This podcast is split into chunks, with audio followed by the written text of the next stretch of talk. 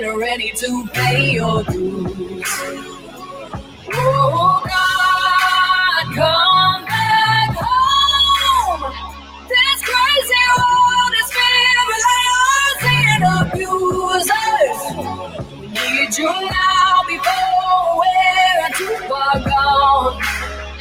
I hope one day they finally see the truth. God, we need you now.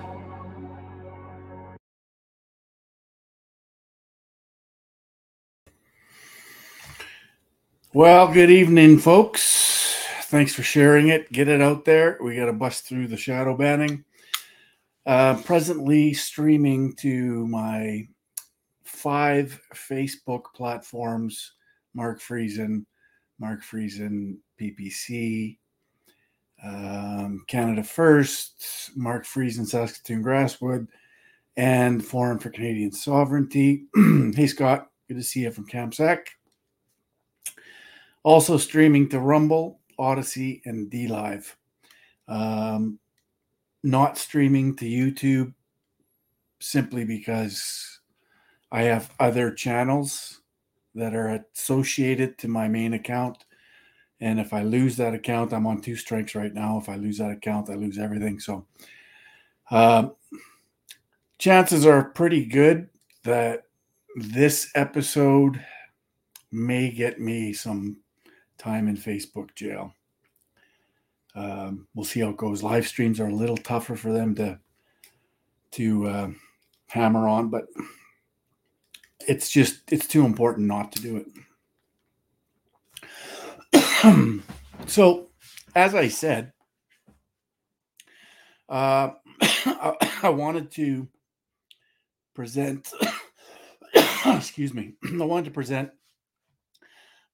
my town hall presentation that I I normally do at live in person town hall events. Because there's a lot of people that you know for whatever reason haven't been able to make it to one of them. So i thought it was important to put it online. I tried to put it online from our yorkton event that we that we had back uh, during the tour. But the sound was so terrible people are having a hard time understanding anything because of the it was a very large building and the echo and the sound was just terrible. So I thought, all right, you know what? I got to do this um, from my studio.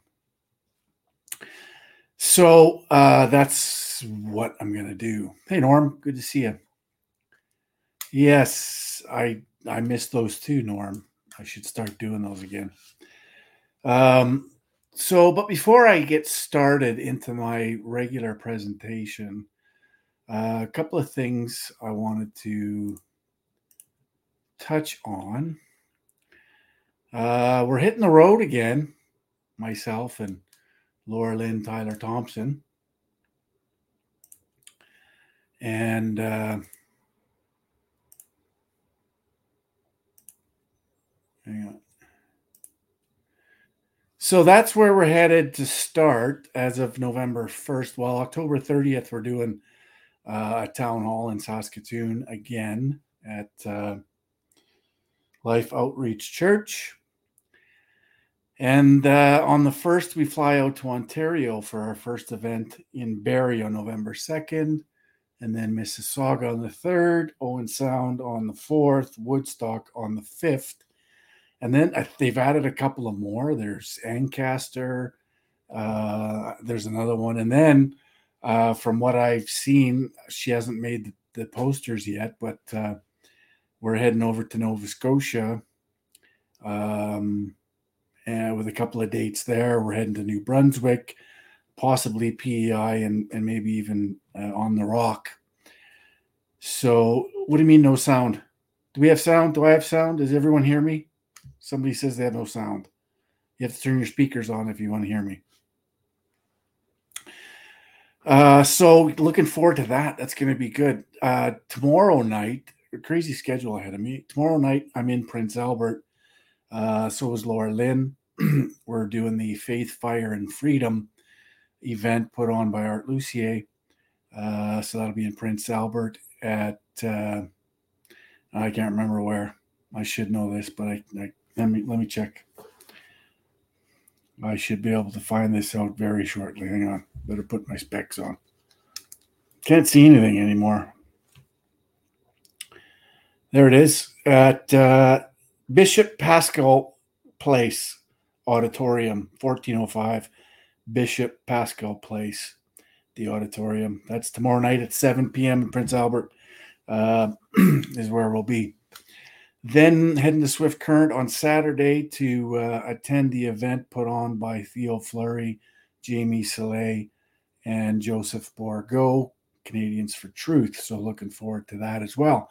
Um, and then on the 30th, we're in Saskatoon with this uh, particular uh, deal, the Let Freedom Reign tour. And uh, then it's off to Ontario. Looking forward to seeing you folks in Ontario. I hope I hope you all come out and and see us, and uh, I get to meet a bunch of you folks. That'll be great. So, uh, yeah, looking forward to it. Um, on with the show.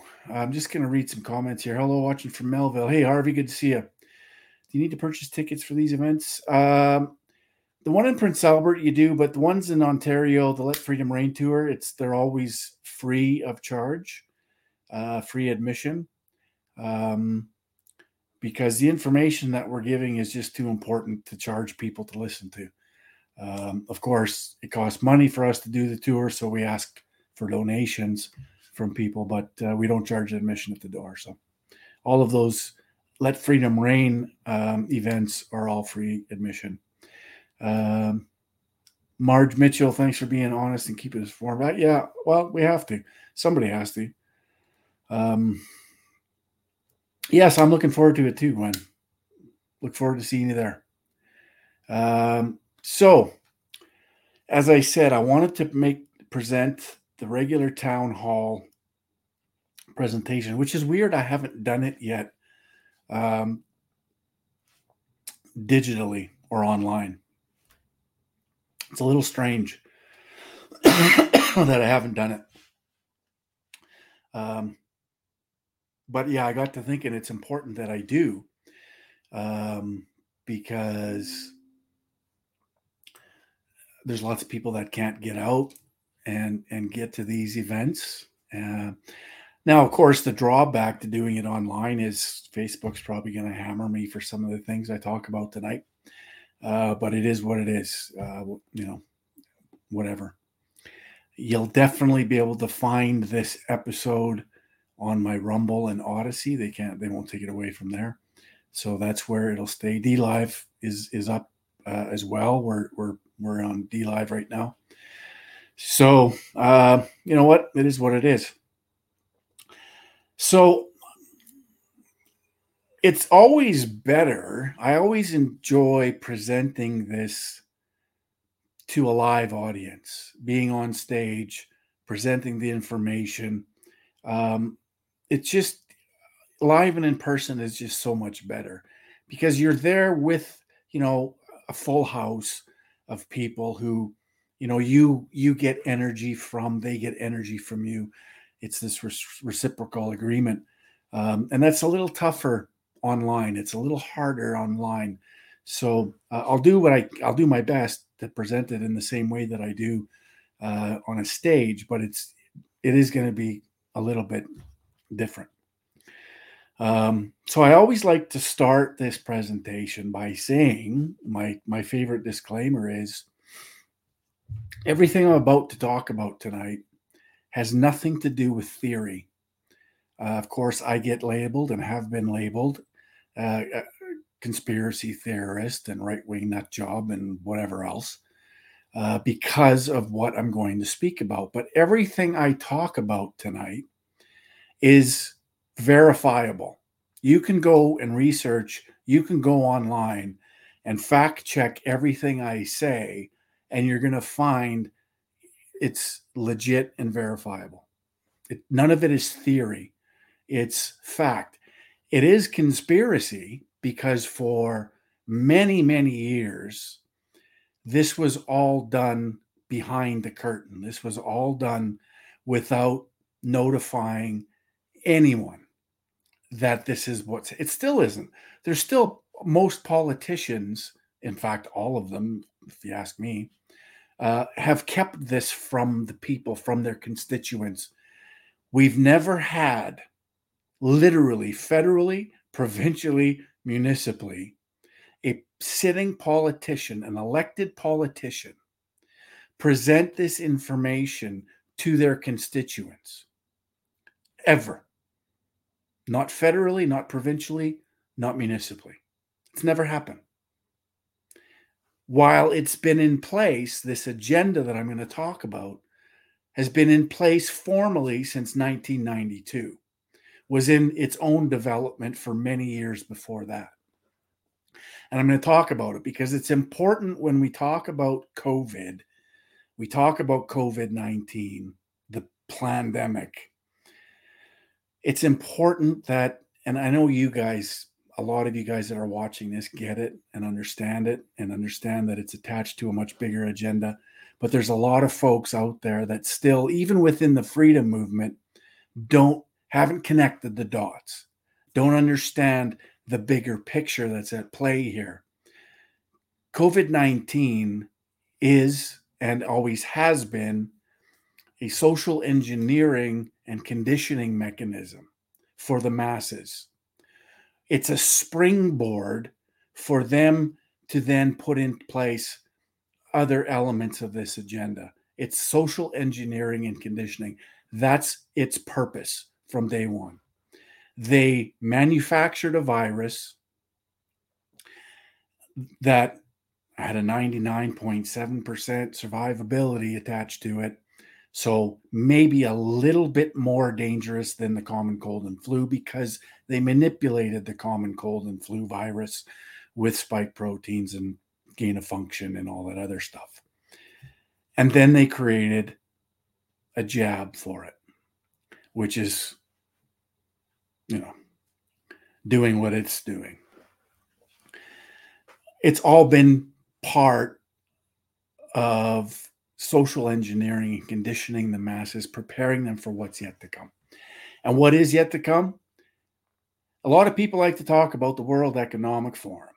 That seems to be all the rage these days. All the politicians are denouncing the World Economic Forum. And that's great. Fantastic. Do that. But that's not the pinnacle. That's not the priority. That's not the World Economic Forum, as I'll get into in this presentation, the World Economic Forum is simply a support mechanism for the UN Sustainable Development Agenda, the SDGs, the Sustainable Development Goals. The World Economic Forum is a support mechanism for that agenda to achieve that agenda. They're the people that that that motivate and inspire corporations, multinationals, oligarchs, monopolies, big tech, to agree to what this agenda is. And it's ultimately the easiest way to explain it is to say and suggest it's the hyper centralization of resources, hyper centralization of control and global governance under an unelected, unaccountable foreign entity. That's what it is. So, where did this start?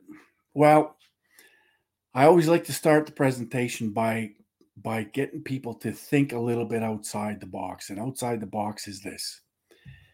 For many, many decades, our educational institutions like to tell us the big lie. And the big lie was that communism is way over here on the left and fascism is way over here on the right. That's completely false.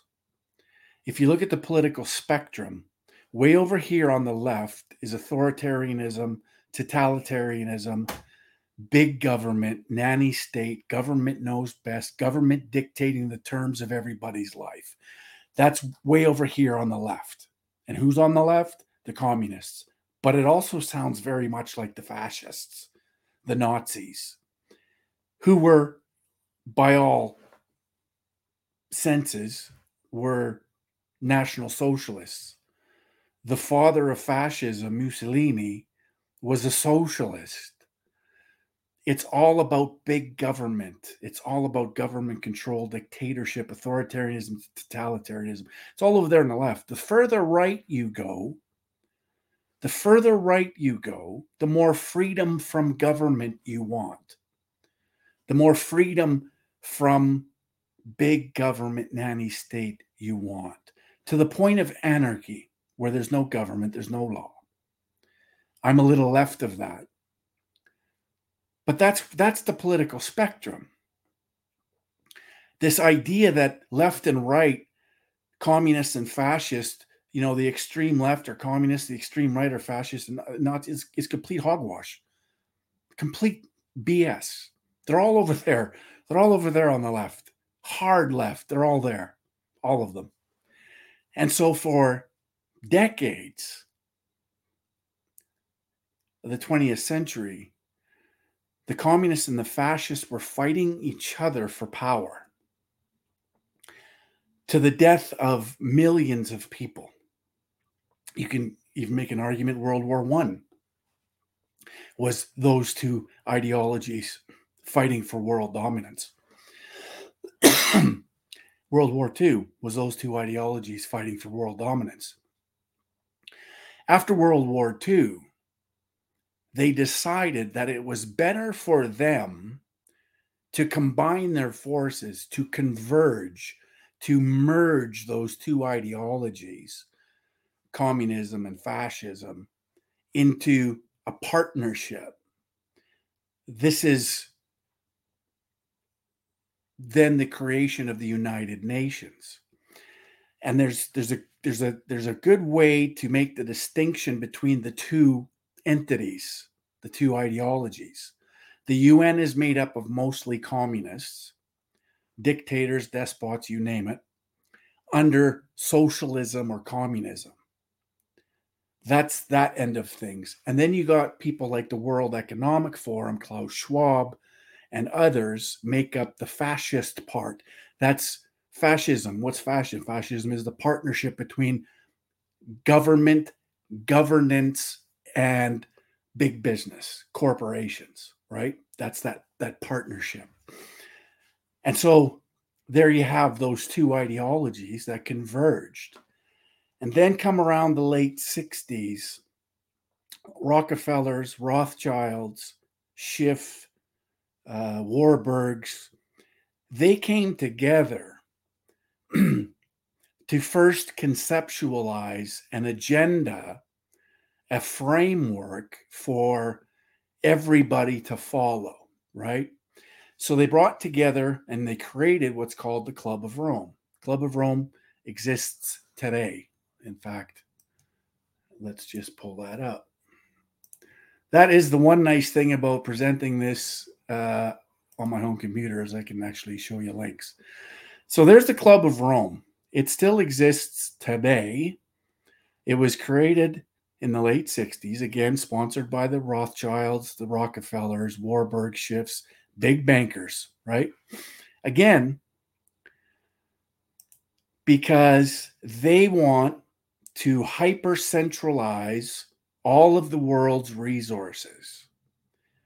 They want to hyper centralize governance, right? And, and, so they need a mechanism to do that. They need guidelines to follow. So, what they did is they started creating this agenda, first conceptualized by a guy by the name of Dennis Meadows. Dennis Meadows um, was one of the co founders of the Club of Rome.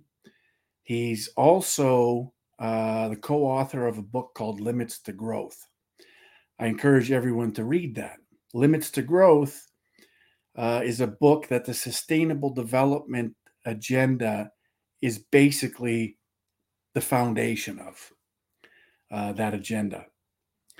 And written again by Dennis Meadows and his wife, actually, I can't remember her name, but um, so they they first conceptualized this agenda and the priority at that time um, was depopulation or population reduction.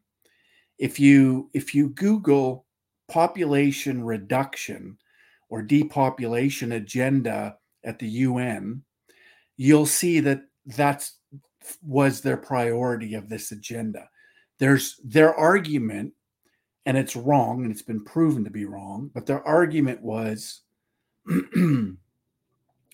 that the world is overpopulated. And at some point, there won't be enough resources to then feed the world. So their their idea is then to figure out how to best depopulate or reduce the planet's population um, down to a billion people, according to Dennis Meadows. And again, Dennis Meadows is one of the co founders of the Club of Rome. He's one of the co authors of Limits to Growth, the foundational works of the Sustainable Development Agenda. So he's a pretty big player in this whole thing, right? And it, it's important to understand what he represents and what they represent in creating this agenda. So I'm going to play that for you now. I'm going to play a clip from you from Dennis Meadows, um, where he fully admits that his priority and the priority of the agenda that he first conceptualized, sponsored by the big banks, Rockefellers, Rothschilds, Warburg Schiffs, was to figure out how to depopulate the planet. And he's going to tell you very clearly what his plan is. So I'm just going to play this for you. And uh, and and when you when you're listening to this clip, it's only two minutes long. Put it into context of how it fits into COVID 19 and the jab that's killing people by the millions. Put it into context. Put that into context along with abortion, along with euthanasia is becoming very easy. Somebody has a bad day, they just got to call the Saskatchewan Health Line, hit number five, and maid service will come to you and help kill yourself, right? So all of these mechanisms are are, are in place. Um, carbon, the reduction of CO2 in the atmosphere through fertilizer, right? What that equates to when you reduce global usage of fertilizer across the board, that's taking out at least 30%, if not more, of food production. Not only not only quantity, but the quality of what you're producing out of the market, creating then famine and starvation on an epic scale. So think about all of those things as you as you listen to Dennis Meadows and what Dennis Meadows has to say. It's all connected. It's all part of that number one agenda attached to sustainable development, which is population reduction. And I'm not making any of this up. As you're going to hear, he's telling us the the founder, co-founder of the Club of Rome, one of the authors who first conceptualized sustainable development agenda, he's going to tell you exactly what he's doing and why. But in one way or another, we are so far, globally, we are so far above the population and the consumption levels which can be supported by this planet that I know in one way or another it's going to come back down. So I don't hope to avoid that. Uh, I hope that it can occur in a a, a civil way, I, I, and I mean civil in a in a special way, I, peaceful Yes. Peace doesn't mean uh, that everybody's happy, but it means that conflict isn't solved through violence, through through force, uh, but rather in other ways. And so uh, that's what I hope for. Um, that we can, I mean, the planet can support something like a billion people, maybe two billion, depending on how much liberty and how much material consumption you want to, to have. If you want more liberty and more consumption, you have to have fewer people. And conversely, you can have more people. I mean, we could even have eight or nine billion probably if we have a very strong dictatorship, which is smart. That's unfortunately you never have smart dictatorships; they're always stupid. So, but if you had a smart dictatorship and a low standard of living, you can have a. But it, but we want to have freedom and we want to have a high census, so we're going to have a billion people, and we're now at seven, so we have to get back down. I hope that this can be slow, relatively slow, and that it can be done in a way which is relatively equal, uh, you know, so that people share uh, the experience and you don't have a few rich, you know, trying to force everybody else to, to deal with it. So those are my hopes. I mean, hopes. These are pretty pessimistic hopes, you know, but I mean, that's that's what lies ahead. So Dennis Meadows, co-founder of the Club of Rome, co-author of the book Limits to Growth that the Sustainable Development was created based on and that was the foundation for. That guy says that we have two options. We can have a billion people and which means we have to reduce the world's population, the planet's population by 6 billion people. Just let that sink in for a minute. Um, everyone's hair, rightfully so, gets lit on fire when we talk about six to 10 million at the hands of Hitler, 20 million at the hands of Mao, another 20 odd million at the hands of Stalin. And then there's Pol Pot, and then there's all these other dictators and despots. Everyone's hair gets on fire with those numbers. But try to wrap your head around the reduction of 6 billion people and how they're going to achieve that. You have to come at it from a, a whole number of different angles to get back down to a billion people. How are you going to do that? How are you going to do that? That's why these people are referred to as Satanists because it completely goes against Christianity. It goes against what we've been taught go forth and multiply, procreation, the creating of life is now seen as bad. In fact, I've, I've noticed just in the last number of years how our culture, Western civilization,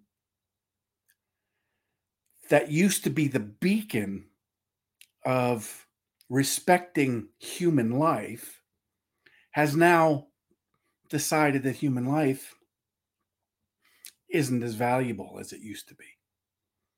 We murder 60 million babies a year in North America, if not more, probably more. Uh, wrap your head around that. We euthanize people just because it's simple. We encourage people to end their life, even if they're still gaining happiness and even though there's a quality there. And, and this reduction of our ability to grow food is going to lead to mass starvation and famine. All of these things within this agenda lead to death. They want to reduce CO2. Let's talk about that for a second. CO, what is CO2? Carbon, two parts oxygen, dioxide, right? Fundamental building blocks of all life on earth. Without it, we die. Do you know why? Because we learned this, we learned this in elementary school. Grade seven science, grade eight science, photosynthesis how trees and vegetation use CO2. They take it in and they expel oxygen so we can breathe. if we reduce CO2 levels to 150 parts per million or less, we all start to die. The planet starts to die because without CO2, vegetation, plants, food will will also die. And then we die. And then animals die. It's this whole cycle of life that they want to stick their fingers in and eliminate. So that was Dennis Meadows. Dennis Meadows is representative of the Sustainable Development Agenda, Agenda 2030, Agenda 21, Sustainable Development Goals.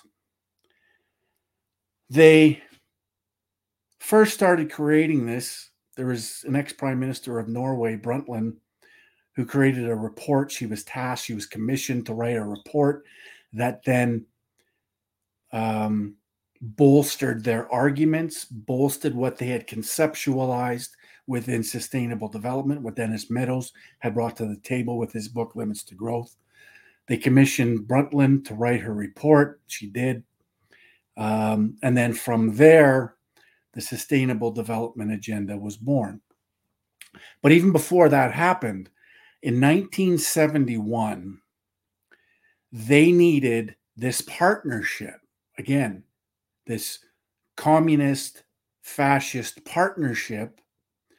Um, and so what they did is they tapped Klaus Schwab, who comes from good Nazi stock in business uh, back to the 30s, where his dad was uh, owner of fairly significant business affiliations with the Nazis. Um, and they tapped Klaus to start the the World Economic Forum again as a support mechanism for sustainable development. And so they created this this idea and they put it onto paper and they developed it and they created over a number of years right up until 1992 the first earth summit and again, please fact check.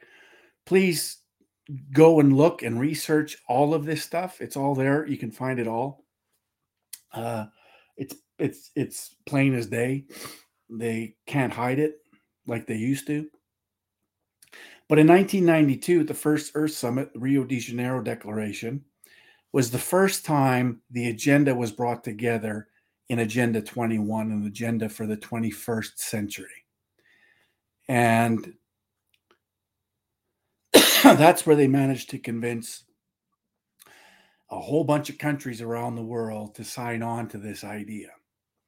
This idea to hyper centralize resources, hyper centralize governance, and to over time uh, extinguish nationhoods, extinguish national sovereignty because they see national sovereignty as a as an enormous roadblock to achieving the goals of this agenda. So one of their primary focuses again is the destruction of the nation state because each nation has its own interests naturally based on culture um, uh, religious beliefs you name it there's a lot of different things that that uh, nation states derive their identity from. And so this is the idea. And, and so in 92, there's a whole bunch of nation states, Canada included. Um, and, and at that time, it was Brian Mulroney, the conservative prime minister of Canada, who's committed our country to this agenda. Now, of course, this agenda was a little bit loose at that time. It, it wasn't, it didn't have the hard and fast 17 goals that it does now. It didn't have all of the structure that it has now. Now it has 17 goals. It has 169 targets. It has 239 um, indicators that that countries are moving in the right direction in achieving these goals. Uh, so it was a lot different back in 92. It was more still an idea They had put it, uh, you know, vaguely on paper, but hard to put it on paper because when you put it on paper, then people like myself and and Rosa Koire and others, they run with it and they show people and they say this is what they're doing. So you know, it wasn't. It was a little bit loose back then. Um, but it and, and it went through its own development and its own uh, evolution to where it is today. And so, one of the things that we saw since 92, since our conservative Prime Minister Brian Mulroney committed us to it, is we saw the implementation of a lot of the policies built into this agenda. We saw the implementation of it throughout the bureaucracy which is really interesting to look at uh, because then you can see how it was done without even the public service employees knowing what they were doing. Nobody presented this to any of the public servants. Here's this master agenda that we've all agreed to. And here are some of the things that we're going to do as a nation, as a government, uh, by implementing these things in, in different parts. And municipalities played a huge role in this. Provincial governments have played a huge role in all of this. It's not just federal. And so, even back in 92 is when Vancouver became one of the first partners in the group called ICLEI and, and their commitment to Agenda 21 and the implementation of some of its policies. So, we've seen this through the bureaucracies the federal, provincial, and municipal bureaucracies being implemented without any knowledge, right? And again, I want you guys really to understand how they've done this over decades without telling anybody. Nobody voted for this. Nobody was informed at a town hall meeting and then asked to vote on whether or not you think this is a good idea. Do you know why? Because if they would have brought in a bunch of people to a town hall, MPs across the country hosting town hall events to educate the, the constituents and the masses as to what the this agenda actually represents, they would have all been fired immediately.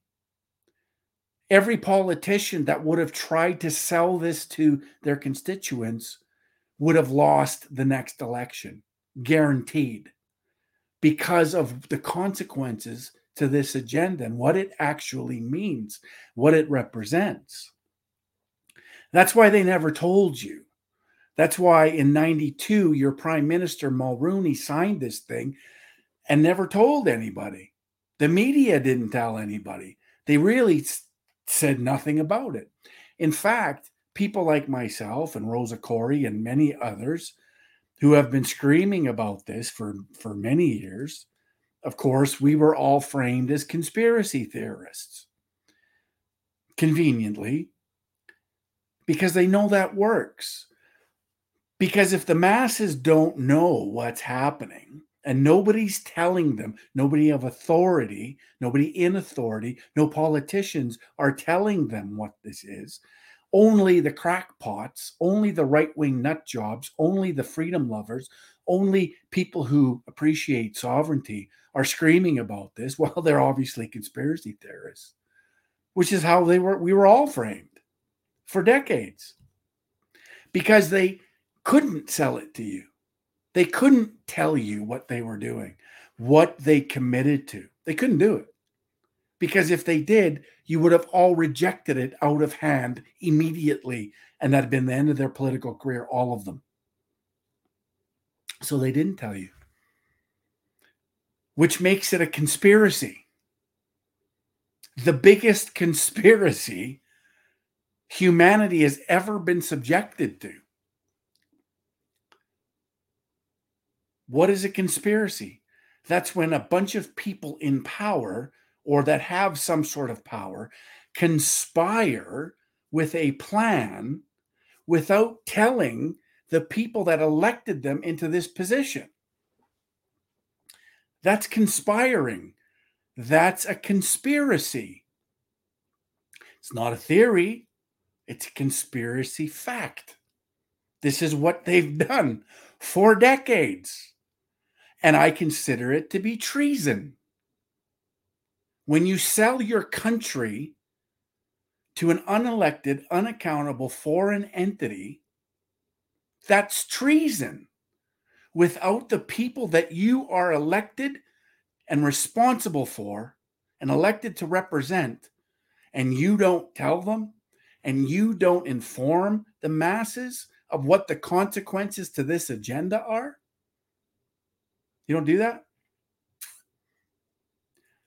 That's to me, that's treason. There's no there's no clear description of what that is.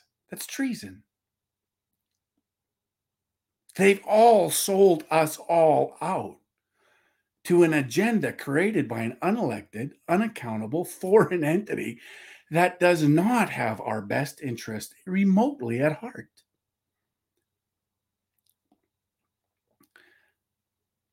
So it went through the bureaucracy, right? This implementation, unbeknownst to any of us, unbeknownst to the public service.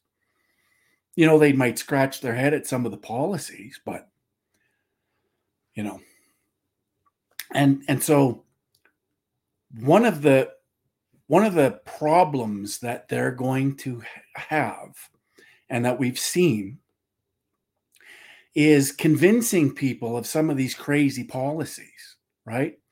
And so I like to use carbon tax as the example. Because in order in order for them to achieve the goals of sustainable development, they're going to have to manipulate you they're going to have to propagandize you, the people. They're going to have to create a scenario that instills fear into the masses. Because when the masses are fearful, the masses will do ridiculous things, absurd things. And so that's what they do. So they started this ball rolling back in the 70s, right? shortly after this agenda was first conceptualized in the late 60s. And they started with global cooling. And everyone's hair was on fire because the planet's going to freeze. We're all going to freeze to death. Um, and, you know, you, you could you could see the visions that they created if you if you lived in the 70s. So that was the first attempt at instilling fear in people and how are we going to fix this you know horrific uh, outcome. And then of course it fell flat. It fell it fell super flat. All of this media induced fear in the late 70s about global cooling all fell flat right? It just because because the science the actual science not somebody's model, not somebody's theory that they like to accuse us of, um, didn't didn't come true or couldn't come true because the science actually didn't back any of it. So then they created what? They created global global warming. That'll do it. That's going to create enough fear in people for people to do ridiculous things. So they started on this path to global warming. So much so that Al Gore made a movie. Al Gore's made billions off this whole narrative where he lit everybody's hair on fire, that the planet's going to light on fire, that Florida's going to be underwater in 2010, that we're going to lose all of our ice in the Arctic and Antarctica, and it's just going to create so much more water and and all of this you know, uh, beachfront property is is going to be underwater, and New York's going to be underwater, and all this fear, right? And people bought it, and people thought, yeah, and and so in this global warming, um, they capitalized. Meanwhile, all of the elites are still buying beachfront property. They're the banks are lending them money to do it Um, the, the beaches aren't going anywhere. If you look at Daytona Beach from today to 20 years ago, it's still the same amount of beach there. Uh, it, it's it, it's comical if you if you if you set aside all of the consequences to what they're pushing. So they move forward this global warming, right? And Al Gore does his thing. And then then they come up with the idea that it's carbon, it's CO2. Yeah, ozone. There was the ozone. Yeah, let's not forget about the ozone. Acid rain's going to kill all the vegetation and all the farms and blah, blah, blah. That didn't happen. Uh, so much of this never happened, never came to be, just didn't, it didn't happen because the science doesn't back it up. There's actually a study that came out of the Lancet two years ago and it was a study. Uh, they they could have called me, would have saved them a pile of money. I could have just told them straight up. Because what they were trying to figure out is why the earth has been greening so much in the last decade. right? And I, like I said, I'm an arborist. I understand trees. I understand vegetation. I understand that vegetation, that trees need CO2 so as we increase the parts per million in CO2 in our atmosphere, we're actually encouraging more plant growth, more food, bigger food to feed more people, to feed more animals, which means more food for people, right? It's this wonderful system that God created, this this nature, right? This cycle of life that we have on this planet. And so this they went and they did this study and they determined, yeah, 100%. It's because there's more CO2 in the atmosphere. The earth has been greening more. And guess what? When you have more vegetation covering the planet rather than solar panels that are black, and only heat the surface of the earth. Just, you can't make this shit up.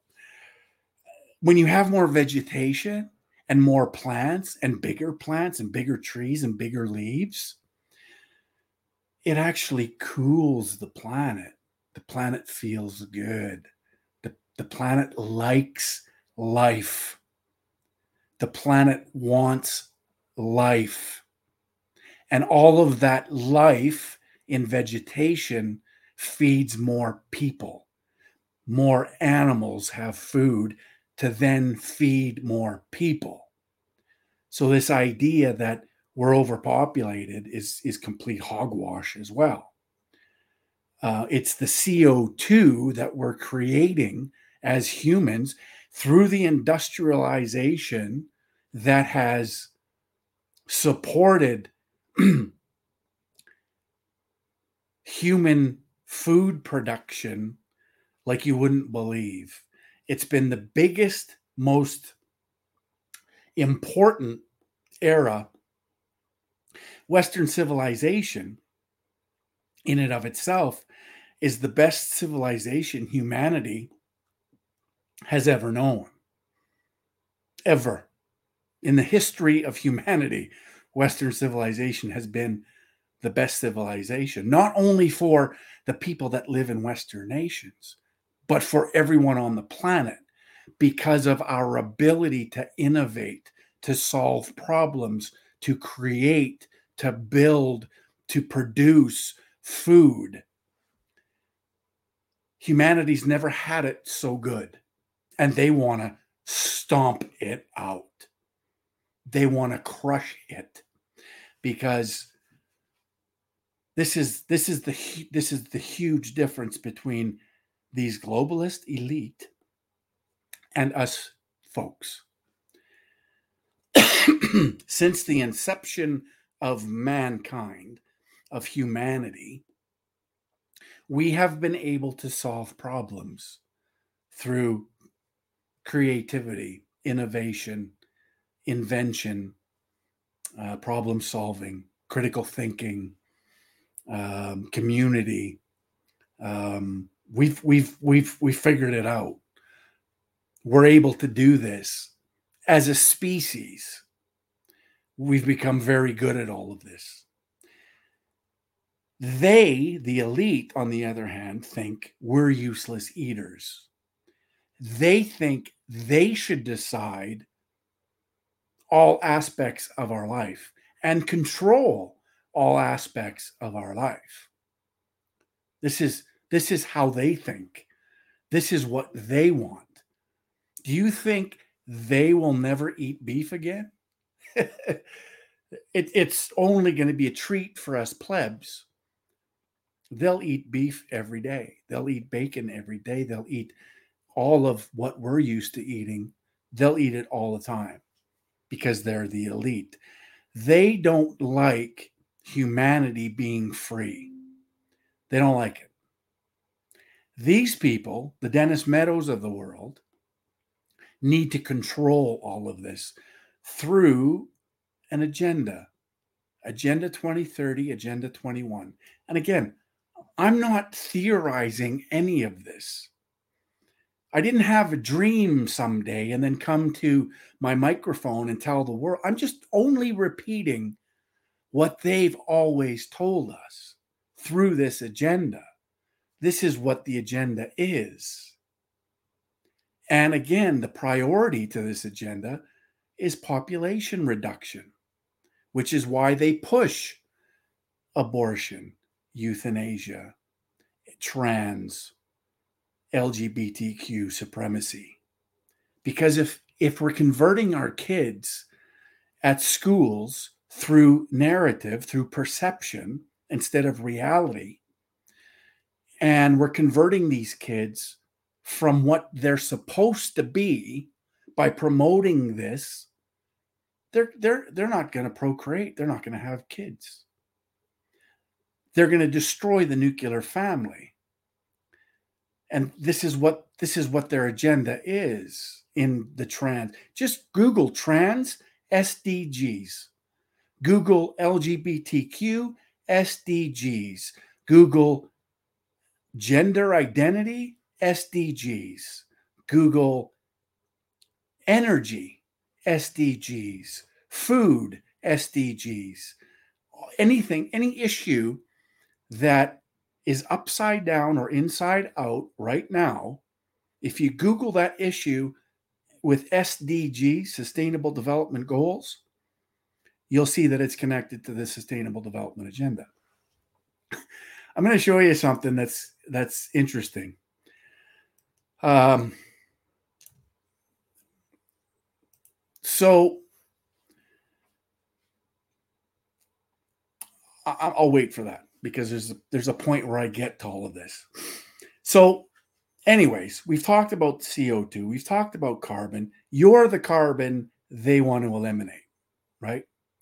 at, at a at a base level, you're the carbon they need to get rid of, right? Ultimately, that's the goal. So create the fear. Create the fear. Um, and then put together an agenda. But what is the agenda when it comes to CO2?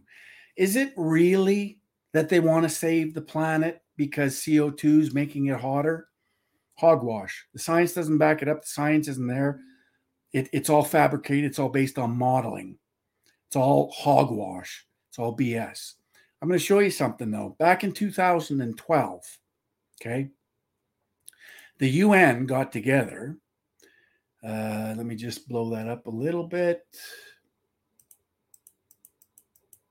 The UN got together and said this UN calls for international tax to raise 400 billion to finance development needs. a tax on carbon dioxide emissions in developed countries.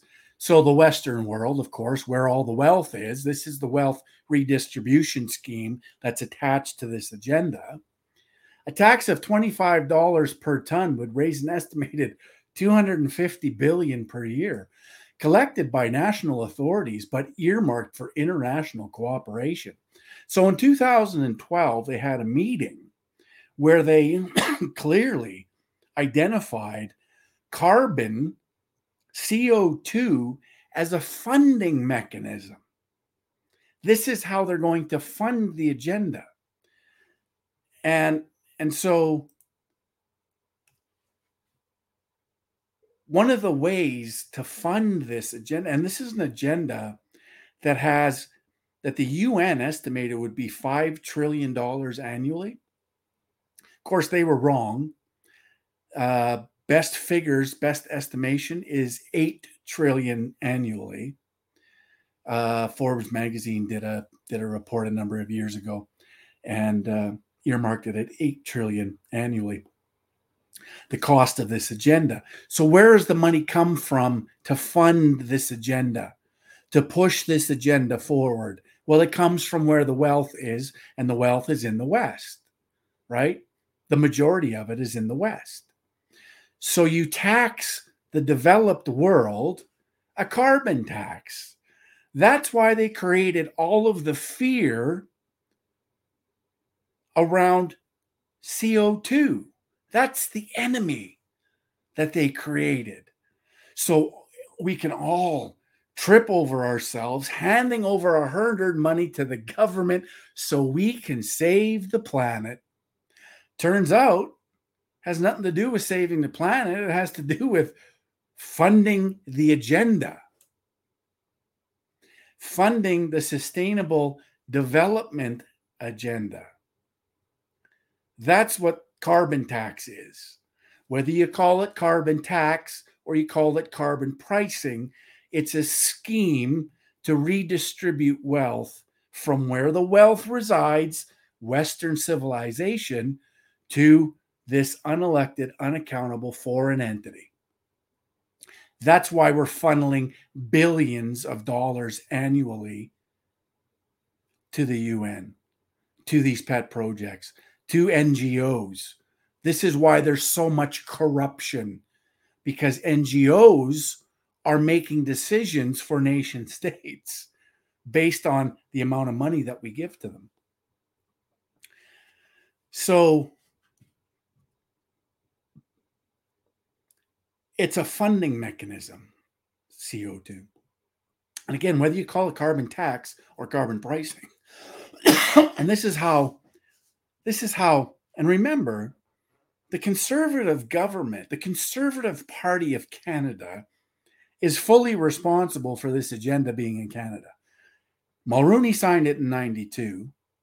The Harper government made it law in 2008 that requires and compels our government to report its progress in achieving the goals of sustainable development to the UN an unelected, unaccountable foreign entity. Now, by Canadian law, we have to report to some unelected, unaccountable foreign entity our progress in achieving an agenda that'll do nothing but destroy industry in this country, destroy our sovereignty in this country.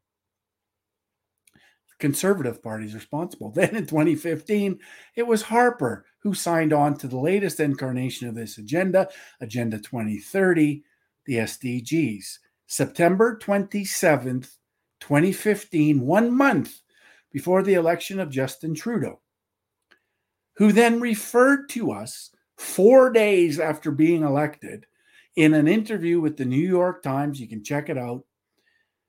Trudeau referred to us, Canada, as the first post national state and a country that with no core identity.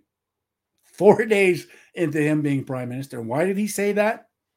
Not for your benefit, not so you understood what he was going to do, but so the UN and his handlers at the World Economic Forum knew that he was prepared to continue to sell out our country to an unelected, unaccountable foreign entity. This is why, when you ask, and when I asked Pierre Poilievre if after he's denounced the World Economic Forum, would you then denounce the Sustainable Development Agenda and the SDGs? This is why he feigned ignorance and couldn't answer the question, because he knows perfectly well that his party is the party responsible for committing our country to this agenda fully and completely. That's why he can't admit it. So it's been this thing. And so Trudeau, after being elected, refers to us as a post national state. What's a post national state? That flew over everybody's head, right? That isn't in this and understanding what the agenda represents and how it's going to destroy our sovereignty. So it flew over everybody's head. What does it mean? Post national state. It means post after uh, they've committed to this agenda, we will no longer be a nation state.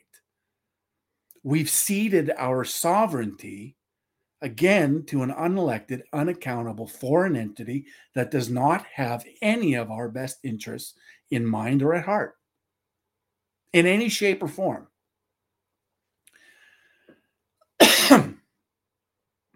And so here we are.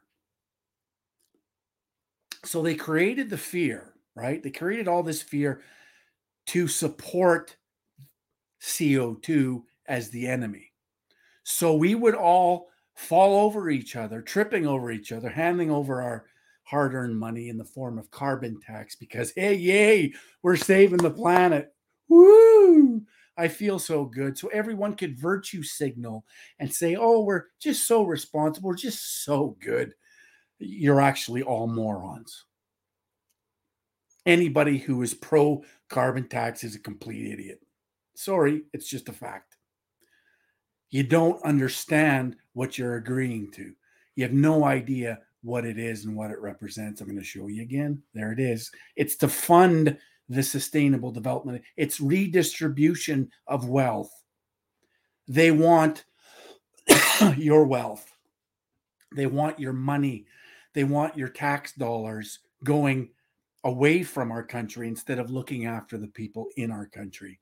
And somehow that's become a bad thing. Somehow being a nationalist, being concerned about your neighbor, your fellow Canadian, has become a bad thing. Waving a Canadian flag is, is a bad thing now, as we saw with the convoy.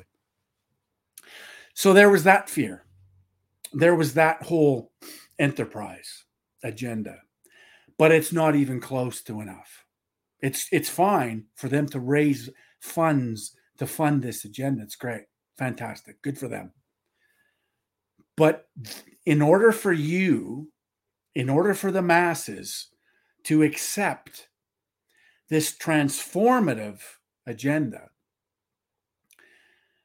and it was actually Stephen Harper that referred to it as enlightened sovereignty, um, which is a complete joke. That's where Stephen Harper told the rest of the world, Canadians included, that we must learn to accept less sovereignty.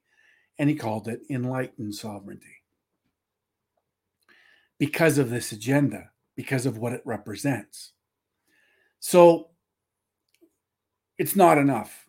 Climate change, what did they they went from global warming they had to change that narrative because none of the global warming narrative None of the fear mongering ever came true. None of it. None of it ever came because it didn't wasn't backed by science. It was modeling. So what did they do? They changed the narrative from global warming to climate change. Because then when there's a hurricane or there's a snowstorm, they can relate it easily to climate change because the climate's changing. I'll tell you what, the day the climate never changes is the day we need to worry. Since the dawn of time, the climate has changed on planet Earth. And it will continue to change. And guess what? Humans, because of our brilliance, our creativity, our innovation will solve the problems that Mother Nature throws at us. That doesn't mean there won't be issues. That doesn't mean there won't be tribulation of some degree when there's an earthquake or when there's a volcano or when Mother Earth does what Mother Earth does. It's not attributed to climate change. Maybe it is. Maybe we have to adapt to climate change, but it's not caused by humans putting CO2 in the atmosphere. It has nothing to do with it. It's complete hogwash. So they moved this narrative to climate change so they could then push their propaganda on all weather events, right? Like it's a little bit warm. All you have to do is look at the, the weather forecasts on the news. And, and I mean, in, in August and September, they were all red. They're all on fire because in order for this agenda to move forward, these globalists, the World Economic Forum, the UN, they need the media on board. And guess what? They have that. There's something called the Media Compact. I'm going to pull it up just because it's important to understand why the media looks so ridiculous these days. Why the media does what it does. So I just Googled Media Compact, and the first thing that comes up is this SDG Media Compact, Sustainable Development Goals Media Compact, where in September 2018, the United Nations launched the SDG Media Compact, an initiative making a new drive to advance awareness of the Sustainable Development Goals. The SDG Media Compact began with 31 founding media and entertainment companies and has grown into a powerful alliance of over 200 members around the world, spanning 160 countries on five continents with a combined audience of about 2 billion people worldwide. The SDG Media Compact seeks to, seeks to inspire news and entertainment organizations to leverage their resources and talent to amplify and accelerate progress towards achieving the goals. So that exists, that's real. It's not theory, it's conspiracy fact the media around the world, mainstream, is all on board with pushing whatever the UN SDGs tells it to push. They are committed fully to this. This is why our federal government has purchased all of the media in this country. Their whole existence in Canada, in the mainstream media, exists because the government funds them and keeps them alive. That's why global news is a garbage can. That's why CTV is a garbage fire. That's why CBC, of course, we all know what that garbage fire is. That's why they're all the same. That's why John Gormley always says whatever the government needs him to say. There is zero independence. Okay, so maybe there is some independence. Well, where are they? Let's have a look at some of the independents in this country that don't feed off the government tit. Rebel News. What does Rebel News do? They promote the Conservative Party. True North. What does True North do? They they promote the Conservative Party. Do any of these companies, any of these media groups ever talk about the sustainable development agenda ever? Ever. No, they talk about the World Economic Forum because that's apparently okay. You can talk about the support mechanism for the agenda, which is the World Economic Forum. You can denounce that. That's okay. Because they need to denounce something that placates the masses, the conservative masses. Yeah, okay. He's denouncing the World Economic Forum. I can stick my head back up my ass. No, no problem. But they never talk about the sustainable development agenda ever. Ezra Levant, as long as I've been in this freedom movement, has never interviewed me.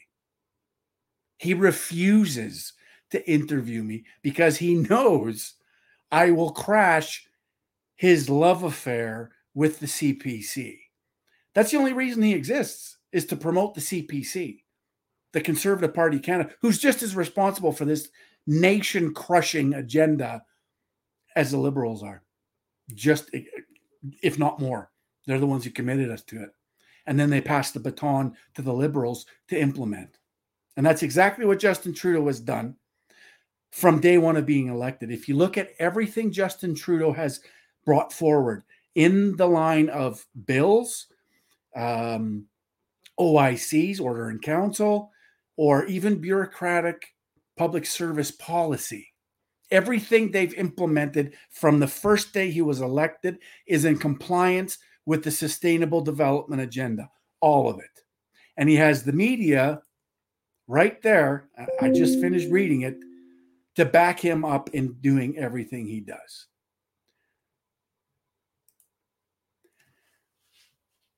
Then enter COVID. Why do we need COVID? Rockefeller, who funded the creation of the Club of Rome, who then first conceptualized sustainable development, the hoarding of resources globally, the hoarding of governance globally. Rockefeller, 10 years prior COVID, does a lockstep, does a tabletop exercise on how they're going to manage the upcoming pandemic. Event 201, before the media got their hands on anything. Uh, even before that, there was military games where we believe that's where it was released and then disseminated around the world through all of those teams that were participating in the military games in China. Then Event 201, another tabletop exercise. They knew it was coming. It was already there. It was already it was already out there. They do this tabletop exercise. And then all of a sudden, they started to drop a couple of tidbits 27th, 28th of December. There's some sort of virus out there. Ooh, got some people's attention. What? What? Then it moved along. Third week of January. Oh my God, everyone's hair's on fire. Then all of a sudden, the video started leaking out of China. Nothing comes out of China that China doesn't want coming out of China, right? We all saw the videos people falling over in the streets, big tanker trucks spraying down neighborhoods.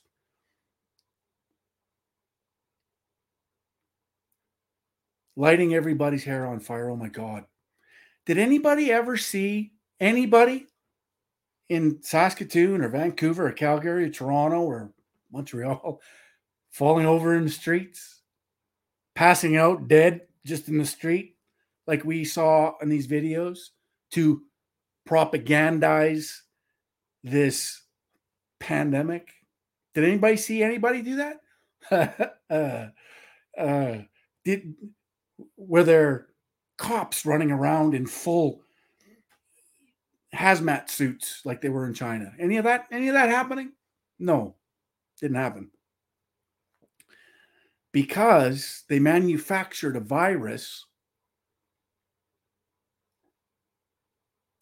that was slightly more dangerous or slightly more dead. Like I'm talking minimal percentage points that would allow them to create the fear necessary to do what they did to you and to the rest of us. Instill enough fear so you would accept being told, having mandated to wear a diaper on your face. That's the sign of a slave, by the way. So they managed to convince you to do that and there was a number of people in Canada, independent media types, that were running around doing the same thing. And then, and then all of a sudden, the idea of lockdowns. Where did I read that? I read that in a Rockefeller thing. They're going to lock people down because of a virus. that has a 99.7% survivability. And we're just going to shut it all down. We're going to destroy people's livelihoods. We're going to destroy small business. We're going to destroy childhoods. We're going to destroy the fabric of our society. We're going to destroy what Western civilization represents. We're going to destroy it all. We're going to destroy your freedoms because we've created enough fear in this virus that has a 99.7% survivability.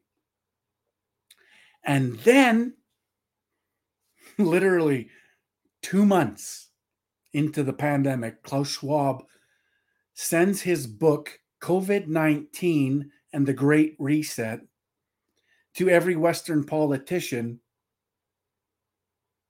throughout Western civilization, the Western world. Here's here's the script.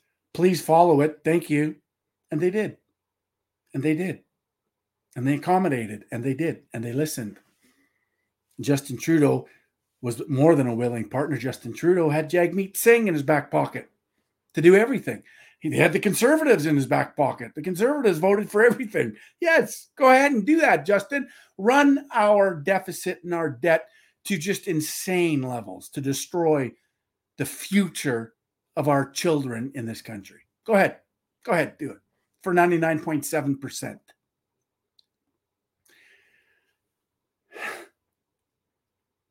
He wrote a book that was the script for all the politicians, federal, provincial, municipal, to follow along.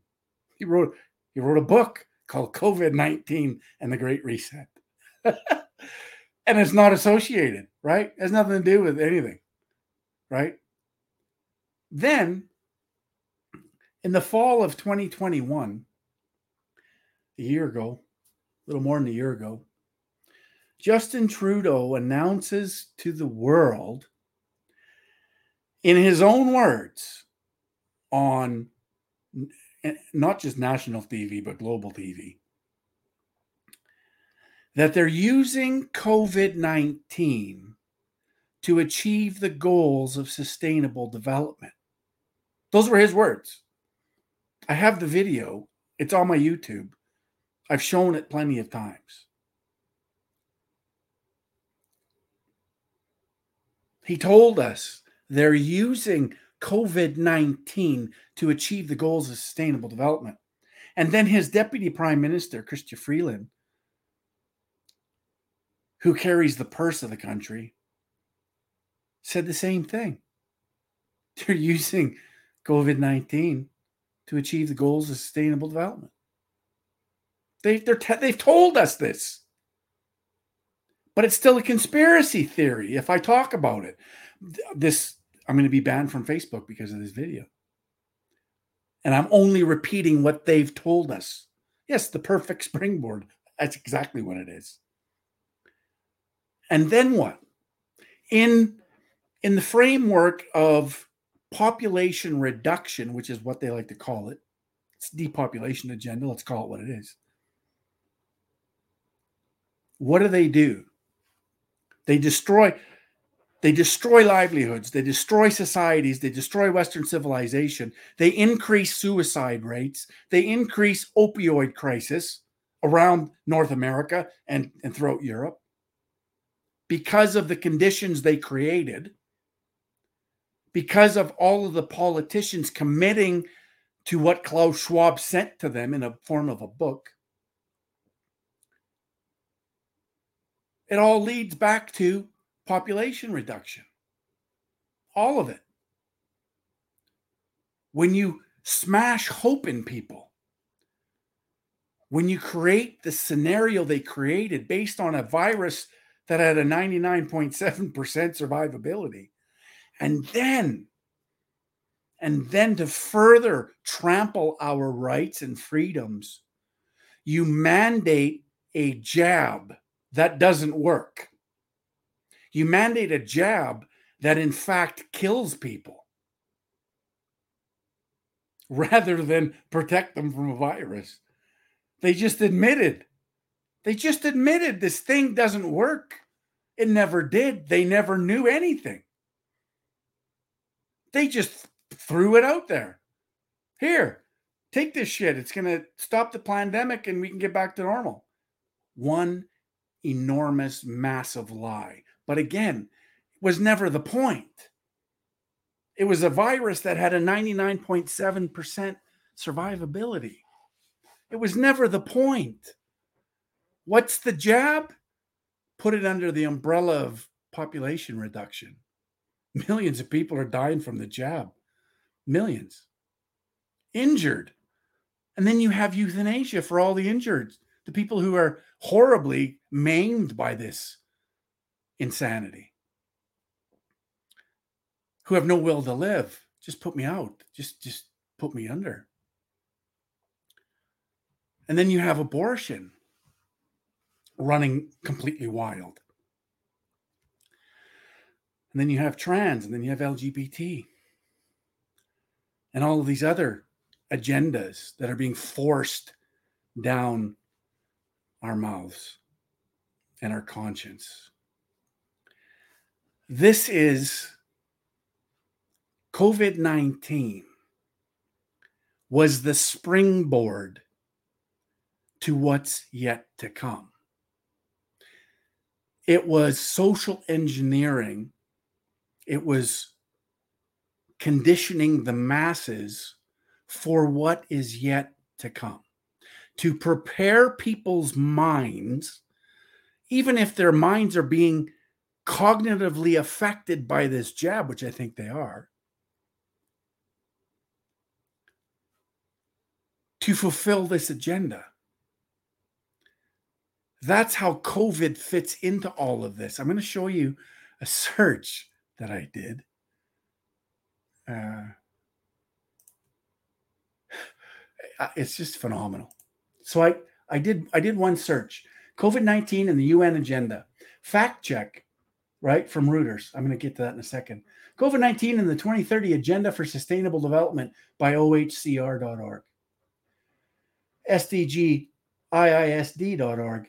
Guest article: The world has a plan to get COVID to get out of COVID 19 and that is the 2030 Agenda for Sustainable Development.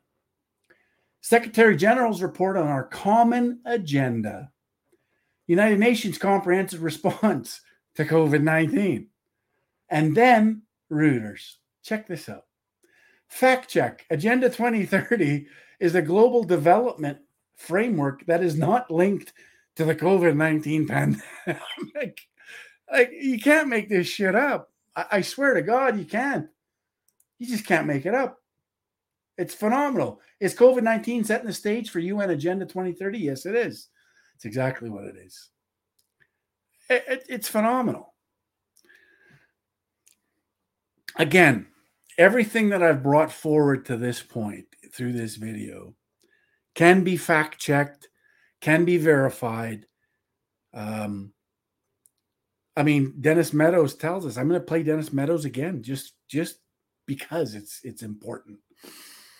Um, I'm going to play him again right now because he says it all. He says everything we need to know.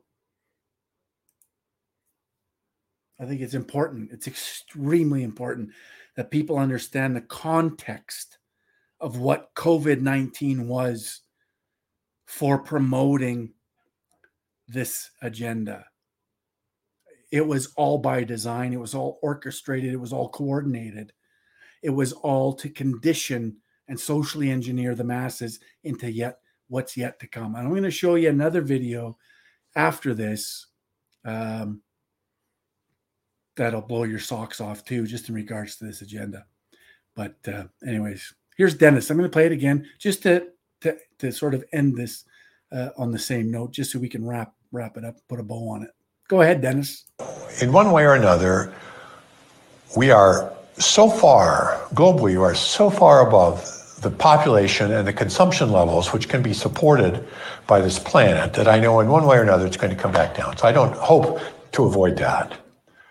Uh, I hope that it can occur in a a, a civil way, I, I, and I mean he wants to reduce the world's population from 7 billion to 1 billion in a civil way in a peaceful way, in a special way. Civil in a in a special way. I, peaceful. Yeah, Peace doesn't mean So what what he means by peaceful is a compliant way. In a way where the people aren't going to revolt, where the people won't defend themselves because they'll be put into the frame of mind that they're just going to accept their freedoms being trampled on. That's the special way that these characters want to achieve their goals. uh, that everybody's happy, but it means that conflict isn't solved through violence, through through force, uh, but rather in other ways. And so uh, that's what I hope for. Um, that we can, I mean, the planet can support something like a billion people, maybe two billion, depending on how much liberty and how much material consumption you want to, to have. If you want more liberty and more consumption, you have to have fewer people. And conversely, you can have more people. I mean, we could even have eight or nine billion probably if we have a very strong dictatorship, which is smart. That's, Yes, because you know, you useless eaters, you you people, you plebs, you slaves, you can't you can't be allowed to just do whatever it is you want to do. We need a dictatorship so we can dictate all the terms of your life. This is the guy who first conceptualized the sustainable development agenda. This is the guy. This is him. If you want to put a name and a face to sustainable development, that's it. This is the guy. He's the co author of Limits to Growth, which is the foundational book behind the Sustainable Development Agenda. This is him. This is what he's saying to you, to everyone. that we need a dictatorship to dictate all the terms. And if you look at the Sustainable Development Agenda, you look at the 17 goals, and you drop it over top and transpose it onto the Communist Manifesto, it's exactly the same thing on steroids.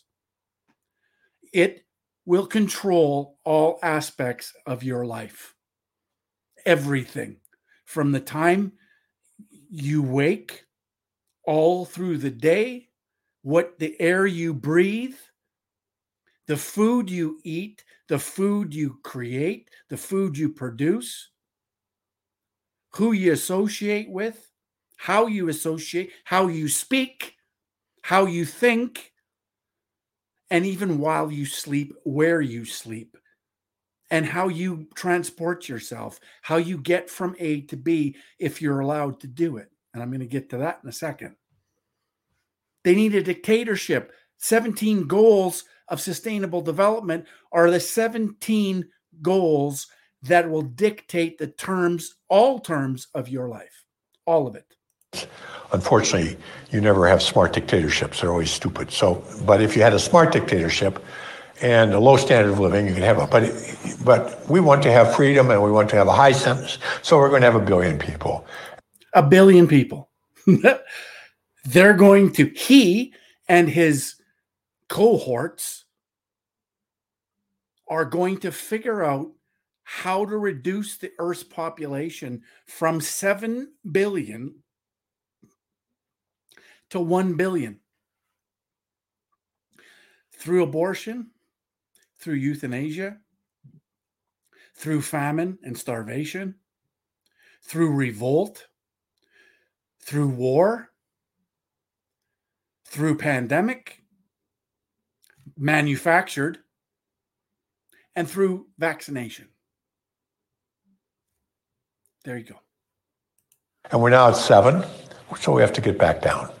I hope that this can be slow, relatively slow, and that it can be done in a way which is relatively equal, uh, you know, so that people share uh, the experience and you don't have a few rich, you know, trying to force everybody else to to deal with it. So those are my hopes. I mean, these are pretty pessimistic hopes. Yeah, pessimistic. You know, but I mean, mm-hmm. that's that's what lies ahead.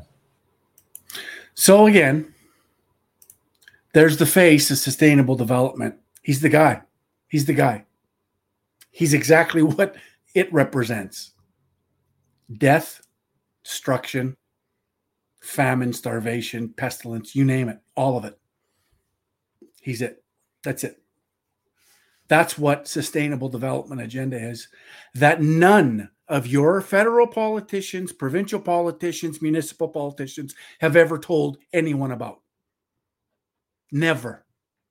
The only people that are going out and doing town halls are freedom fighters, informing people of this, of this agenda, not the World Economic Forum. That's a support mechanism for this agenda.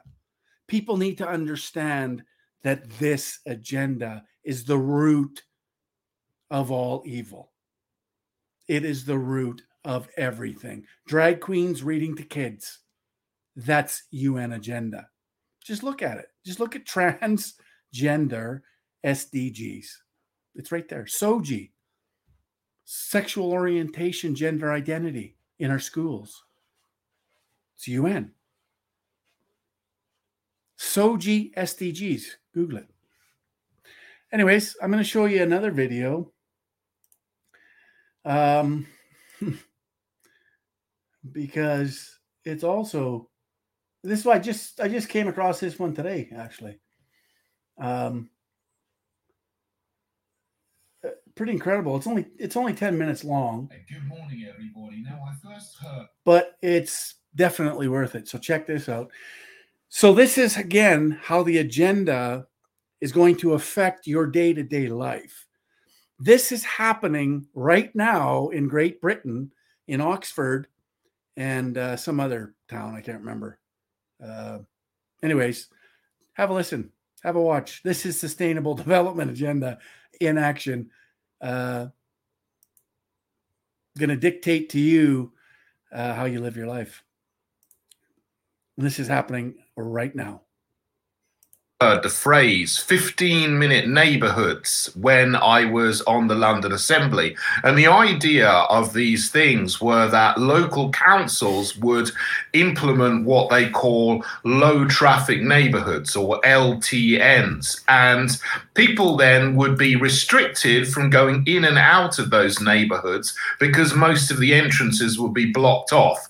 But that everybody would have everything that they need within a 15 minute walk walk of their house. So essentially, uh, it was discouraging people to travel outside of where they lived. So if they wanted anything, they would just go to a local shop or a local school or a local nursery or a local GP. Not that these neighborhoods had all of those services in, because services have been run down for the last 20 years or more. So it was a bit of a joke because you couldn't actually survive just in your little LTN 15 minute neighborhood. Um, that caused all kinds of trouble when the lockdown period came along and this fake conservative government put up 250 million pounds for local councils to implement uh, temporary road blockages and low traffic neighborhoods, which then they wanted to turn into permanent uh, fixtures. So you had planters going up everywhere, blocking the roads, barriers blocking the roads. And this caused all kinds of problems for fire engines, for ambulances who couldn't get through to attend to emergencies, and then people who needed their cars oh, because they're carers or because they're disabled found that their life was inconvenienced incredibly because they couldn't just get into their house with their car in the normal way. They had to go around um, a huge kind of detour, which actually increased pollution and increased the levels of uh, pollutants in these neighborhoods because cars had to travel for longer and there were more traffic jams. So it had the exact opposite effect of what people said it would do. They said that by creating low traffic neighborhoods would have, there would be less traffic. Actually, there's more traffic because there's more traffic jams. What's been announced this week in a couple of places in the UK takes that to an absolutely uh, another level, uh, a level which is really a draconian clampdown on freedom of movement for citizens in this country who should be allowed to move around the country as we will. Now, if you're a British citizen, you shouldn't be restricted from moving around your own country. You shouldn't be restricted from coming in or out of your country. You can come and go as you please. I'm all for controlling our borders and saying foreign nationals can't come in if we don't uh, say they can come in. But if you're a British citizen, you should be allowed to move around uh, freely. But this right is being curtailed in two places in particular Oxford and Canterbury that I've heard of all of a sudden are implementing zones in their cities. So, Oxford, for example, uh, is dividing, uh, well, Oxford City Council is dividing the roads in Oxford into six zones. And they're going to give cars permits. And they're going to say to, to uh, people who own cars, you're not allowed to go out of your zone in your car to travel to another zone more than 100 times a year, so about twice a week. And if you do, you're going to get a 70 pound fine. so people who need to use their cars oh, to travel God. every day to go to work or um, you know, to go to, to to, you know to, to college or whatever or or they're carers or they're disabled you know the, the, you know you use your car for your job for example they're going to get horrendous amounts of fines because you know, they're easily and very quickly going to go over um, moving out of their the zone where they live uh, a uh, hundred times in a year. So this is uh, taking the idea of a 15 minute neighborhood to a whole other level because now they're talking about penalizing people for leaving their neighborhood or their low traffic neighborhood 15 minute area zone. Um, before the idea was, well, there would be one entrance, you, you know, you go out of it, but you wouldn't be fined if you go out in and out of it. Now they're going to fine you for going in and out of your neighborhood more than a certain number of times a week or a year. Canterbury has also announced they want to do the same thing, dividing Canterbury City into four zones where you'll be fined for going in and out of your zone in a car and traveling to another zone. So you can go where in the orbit of the city. Um, you might probably not want to do that because if you if you're going somewhere close, you could just walk. Uh, but to go to another part of the city, you'll be fined uh, if you use a car. So they're, they're saying this is to encourage active transport, active travel. So people will walk more and they'll cycle more and they'll use public transport more. Well, you know, that's great on a bank holiday in May or August. Everyone likes, you know, it's sunny. Everyone likes to get out and cycle more. And the people are, uh, are promoting these kind of things. They always go, oh, we had an, more cycle use than ever before on August bank holiday. Well, of course you do, because nobody's going to work. Everyone's got the day off. It's sunny, and then people want to go out on their bikes and they want to go for a walk. So, yeah, of course that happens on those days. But in a winter day where it's rainy and it's cold and it's windy, hardly anybody's going to walk or, or minus 40 and if you want to get public transport, it might not come for half an hour. And then you've got to go into the city, change buses, and get another bus to go where you want to on the other side of the city. It's just much quicker to take your car and uh, it's much less hassle to take your car. But they want to stop people from having cars and using cars. This is what it's all about. This is Agenda 2030 in action. And it's being implemented in local governments by local councils as well as the national government. So uh, when people say, you know, oh, we can't do anything to stop this because, you know, it's just the council's doing it, the government's doing it, you can do something. It just needs all of us to act together yes. In the same way to get into these positions of power yes. on councils as well as national governments to be able to put a stop to these things and then to be able to open the roads up again so that British citizens will have our God given right to drive a car.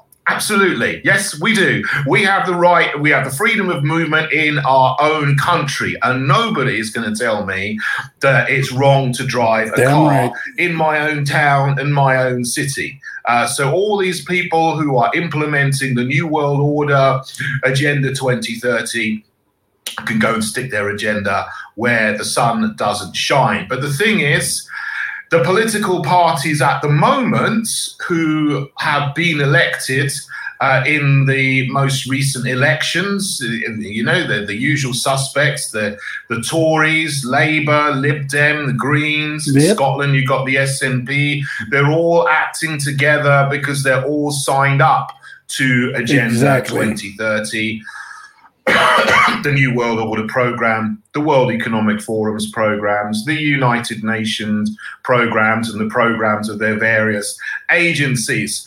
And the Heritage Party stands against them. We're the only party that does. So please, please come and join us in the Heritage Party because that helps us. The more members we have, the more influence we have. And please also think about coming and standing as a candidate whether it's for Westminster elections or in your local council elections. There are elections in these two cities in May 2023 in Oxford and in Canterbury and in hundreds of other um, districts and boroughs across England and also across Northern Ireland in May 2023.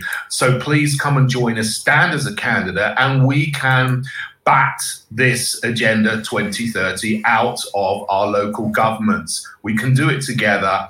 The Heritage Party exists to do this. That's why it was set up. Uh, it's time to join us now um, to stop these things from happening and stop the All right. So I wanted to share that because that's, you know, in real time. That's Agenda 2030. Um, so the problem is for decades, we haven't paid any attention. We checked out. We checked out of politics. We checked out of who's governing us. We checked out of what they were doing while we allowed, allowed them to do it and we got to check back in. We have to get loud. We have to get organized. And we have to oppose vehemently, strongly.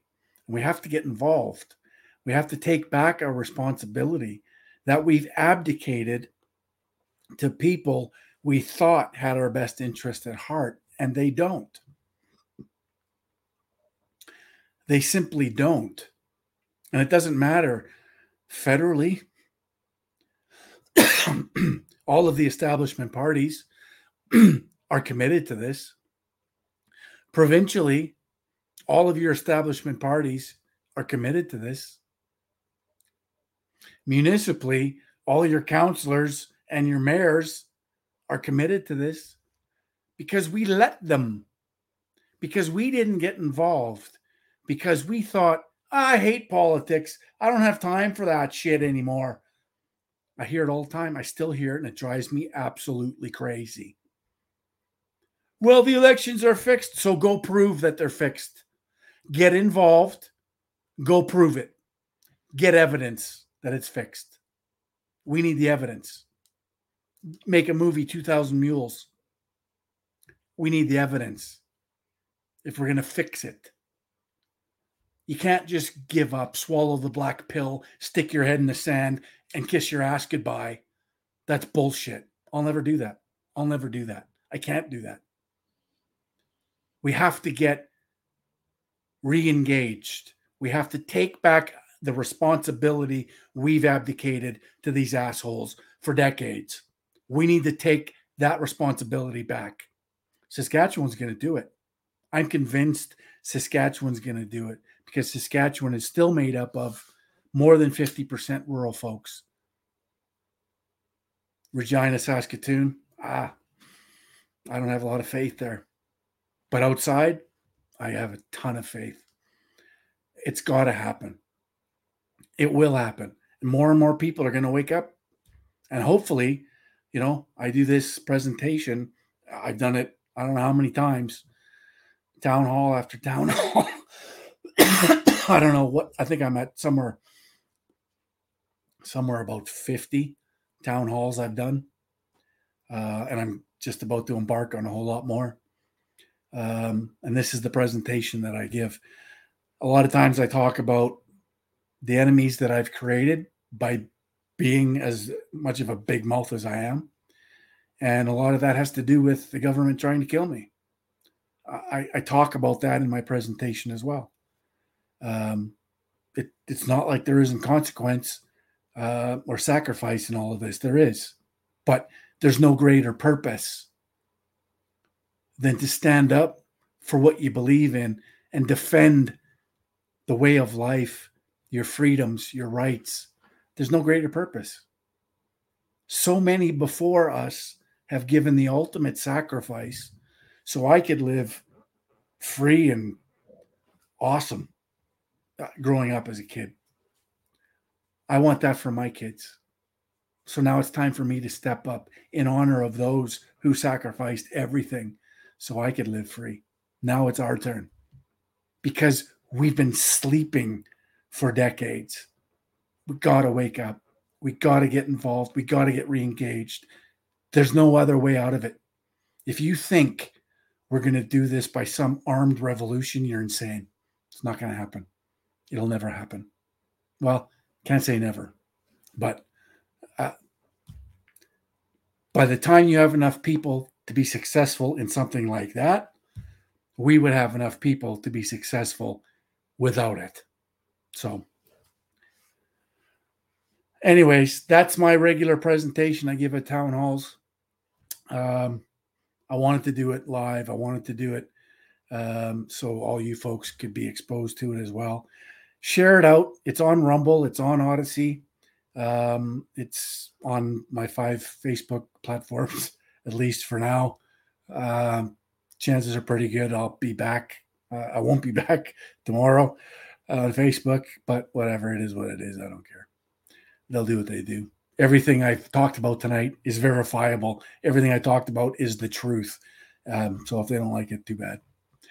Um, so, anyways, that's it. Um, share it out get it out, show it to as many people as possible, force them to watch it, force your family to watch it, you know, force them, sit them down for an hour and a half and, uh, and get them to really understand what's going on here. And everything I said is backed up. Like I said, it can be backed up, fact checked, verified. It's, it's all hundred percent. Um, what they tell us. It's what they've been telling us for a long time. Um, so anyways, that's a wrap um, get it out there. Love each and every one of you guys. Um, remember, globalism bad, nationalism good. Ciao for now.